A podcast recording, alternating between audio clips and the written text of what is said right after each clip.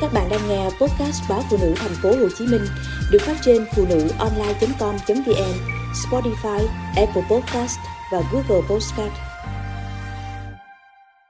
Truyện ngắn Mùa cau đắng.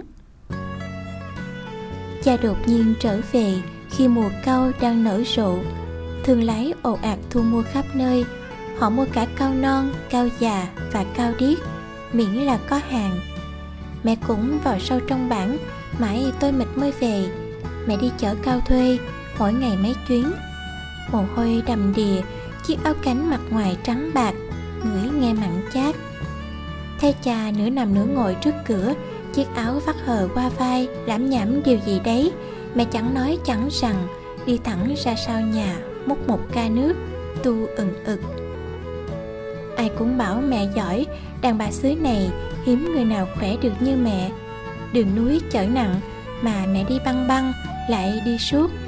Mấy chủ lò hấp sơ chế cau ở thị trấn hài lòng về mẹ tôi lắm. Tôi bỏ học sớm, ở nhà giúp mẹ đi chở hàng. Tôi chở ít nhưng trèo cau thì nhiều. Ban đầu nhìn cây cau chót vót nghiêng ngả trước gió, tôi lè lưỡi sợ, nhưng dần dà cũng quen. Cứ thế, chủ vườn nào thuận mua vừa bán với người buôn là tôi có mặt. Tôi trèo cau như sốc, tót một cái đã lên đến ngọn, bứt nguyên buồn, thòng dây thả xuống đất. Người mua ở dưới đếm cau, cân trả tiền, còn mẹ thì khuân chất lên xe, chở thẳng ra lò hấp sơ chế. Ngày này vất vả lắm, lúc đầu không cẩn thận nên hai bên đùi tôi rớm máu sát sạc. Nhưng đây lại là nghề có thu nhập, không bỏ được.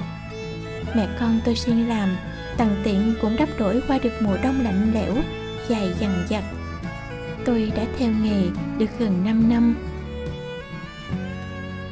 Cha về lần này trông già hẳn, râu tóc bạc, lại gầy nhom. Tôi lén nhìn cha ái ngại. Mẹ bới cơm đưa cho cha rất thờ ơ. Mẹ đã coi như cha không tồn tại trong đời mẹ từ lâu rồi. Khi lần thứ hai, cha vẫn không hối hận mà bỏ mặc mẹ con tôi trong một năm mất mùa cau. Năm ấy, thời tiết thay đổi đột ngột, sương muối sớm làm cau đậu quả rất kém. Sáng nào cũng thấy cau non rụng kín đất. Lò hấp sơ chế cau lạnh tanh, vắng người mua bán.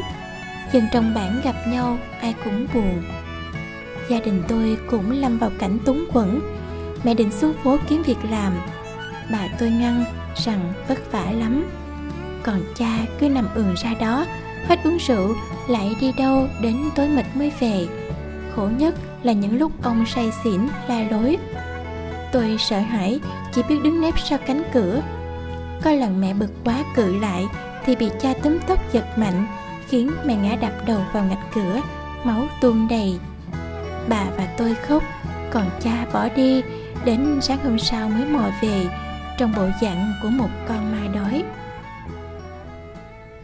Trong mảng ký ức chắp nối thời thơ dại của tôi là những trận đòn vô cớ cha trút lên người mẹ. Mẹ nhẫn nhục chịu đựng. Sự chịu đựng của mẹ là hiện thân của nỗi thiệt thòi, cam chịu mà đàn bà xứ này chấp nhận xưa nay. Tôi thắc mắc, mẹ chỉ ậm ừ. Bà lau nước mắt cho tôi và bạch tóc để tôi xem vết sẹo cứa dài trên trán bà. Đó là hậu quả của lần chỉ vì sơ suất để sống một con lợn mới mua về làm giống mà bà bị ông đánh ra như vậy. Rồi cha lại bỏ đi sau khi ném cái nhìn hằn học về phía mẹ. Tôi không hiểu vì sao cha lại như thế, chẳng khác nào một con ngựa bất kham chưa tìm được đồng cỏ xanh ưng ý. Bà tôi như ngã khuỵu xuống đất, bật khóc. Mẹ thì không hề khóc. Mẹ chỉ tránh cái nhìn như lửa thiêu của cha bằng cách giằng mạnh sợi dây tời ở cái trục rồng rọc. Tiếng gầu pha vào thành giếng đá ông, lanh canh, lanh canh. Cha đi theo người đàn bà khác ở tận đỉnh Azin, nơi phát nguyên của dòng sông Rin bạo liệt dữ dằn. Nơi ấy có nhiều trầm hương, sông mây và nhiều loại gỗ quý, thú rừng hiếm. Cha tôi muốn làm giàu nên tham vàng bỏ ngải. Tôi nghe vậy nhưng cũng không mấy quan tâm.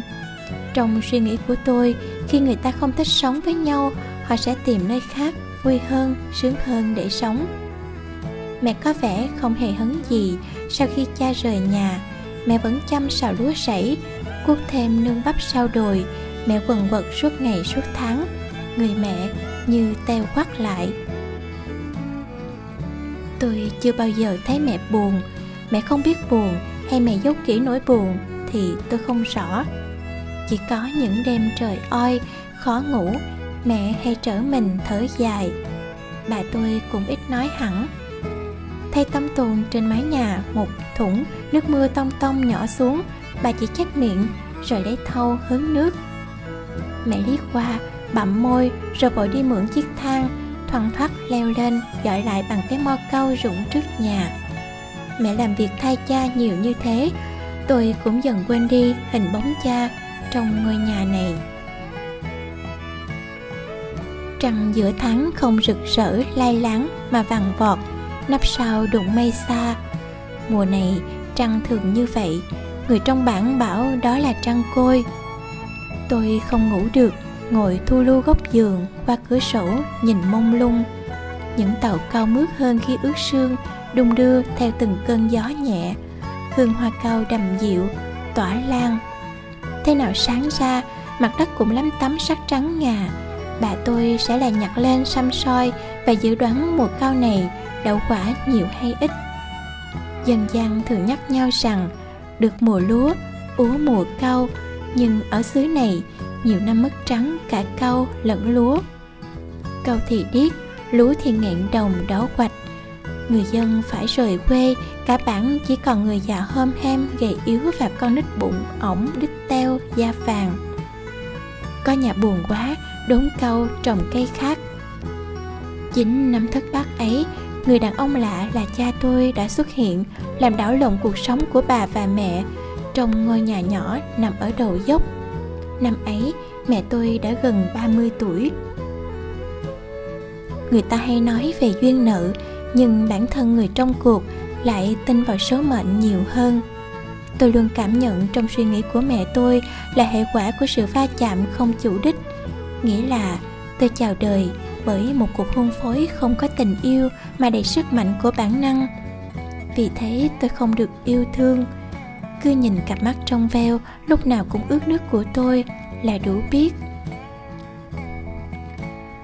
Bà tôi bảo một ông thầy bói đi ngang bản vào một buổi chiều hoàng hôn tưới máu đã phán như vậy. Tôi là con gái nhưng lại mang tâm hồn khí phách của một chàng trai. Tôi phải là chỗ dựa cho hai người đàn bà thiệt thòi trong một ngôi nhà vắng bóng đàn ông này. Đó là sự thật. Tôi trèo cao khi mười tuổi. Tôi vác đá dọn nương và phạt cỏ bạt đất khi mới mười lăm tuổi. Bọn con trai thấy tôi làm việc đều nể phục, nhưng họ chẳng dám lân la đến với tôi.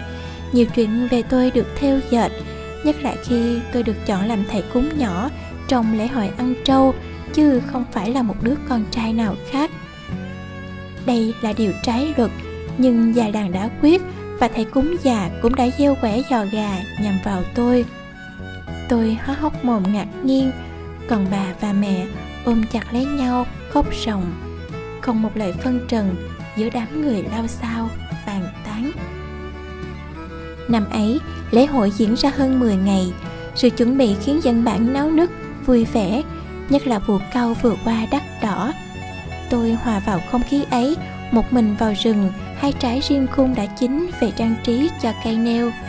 Lúc này cũng đang vào mùa rẫy mới, khắp núi rừng nương rẫy đều ngợi lên sự tươi non của những vạt hoa màu, triền lúa, hứa hẹn một mùa bội thu. Tôi lang thang ra bờ suối vắng, con suối xà ruông tuôn trào những dòng nước mát. Sự tĩnh lặng khiến lòng tôi thêm thư thái. Tôi đã hòa vào đấy, vẫy phùng, mặc cho từng dòng nước vuốt ve ôm ấp thân thể thiếu nữ tròn căng, nõn nà. Đêm ấy, tôi về nhà khi mặt trời sập núi. Bà và mẹ đứng ngóng ở đầu dốc, sương chiều ướt tóc. Đêm, tôi trằn trọc không yên, bởi hôm sau tôi phải thực hiện nhiều nghi lễ quan trọng. Điều lo lắng nhất là tôi phải kế nghiệp thầy cúng già. Tôi không thể vì tôi là con gái. Lần đầu tiên trong đời, tôi biết khóc thương cho thân phận của mình. Cha tôi đến và ở với gia đình tôi như một định mệnh bẻ bàng trong duyên kiếp hẩm hiu của mẹ. Một người buôn trâu bị cướp chặn đường lột sạch vốn, lại còn bị đánh đập, suýt chết. Cha nằm ngoài ngõ, đầu tươm máu, chân thõng xuống rãnh nước lởm chởm đá cuội. Mẹ nghe tiếng thở phì phò, chạy ra dìu vào nhà sưởi ấm, cho ăn. Đến gần một tuần, cha mới bình phục, nhớ nhớ quên quên, nhưng nụ cười có vẻ hiền. Mẹ từng bảo với tôi như vậy. Cha khỏe mạnh, tự lên rẫy sa đồng. Mẹ bảo nên tìm về quê, nhưng ông không chịu. Cha bảo trời đã định rồi, ông phải sống ở đây.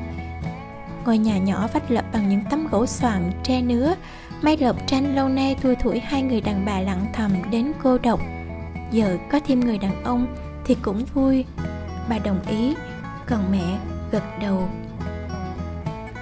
Đó là câu chuyện mẹ kể tôi nghe, còn dân bản lại truyền tai nhau một câu chuyện khác. Mỗi lần nghe, tôi lại muốn hỏi mẹ, nhưng rồi sợ mẹ buồn, tổn thương, nên tôi đành ôm nỗi buồn theo năm tháng càng đầy lên cùng với mẹ.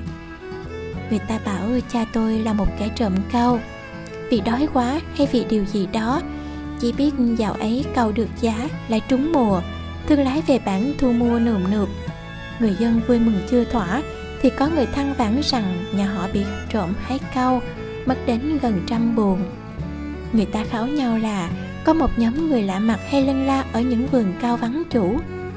Người dân bắt đầu lo lắng, tìm cách đối phó. Có người rào vườn, cắm chông, dán bùa, cài dao lam, đóng đinh trên thân cây, nhưng chẳng ăn thua. Cau vẫn bị trộm.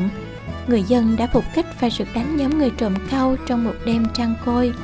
Chuyện ấy vẫn được nhắc lại mỗi lần đến vụ cau.